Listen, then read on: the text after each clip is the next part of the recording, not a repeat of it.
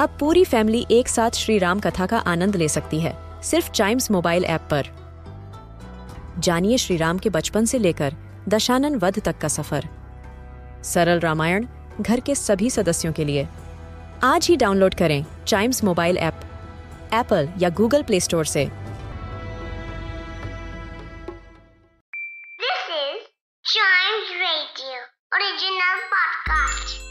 As Robert Frost famously said, poem begins in delight and ends in wisdom. They are also the first thing we teach our kids. So join us in our weekly podcast, Let's Read a Poem, and discover a classic and its meaning.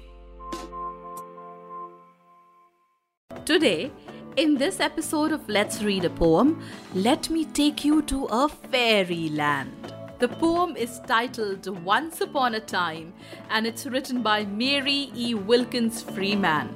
Here it goes Once Upon a Time. Now, once upon a time, a nest of fairies was in a meadow neath a white rose tree. And once upon a time, the violets clustered so thick around it one could scarcely see.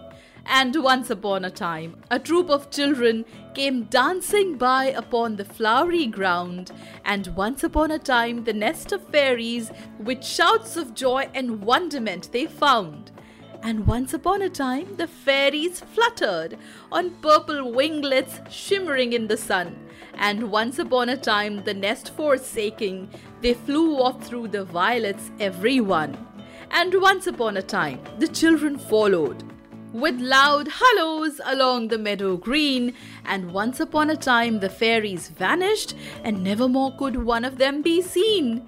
And once upon a time, the children sought them for many a day, but fruitless was their quest. For once upon a time, amid the violets, they only found the fairies' empty nest.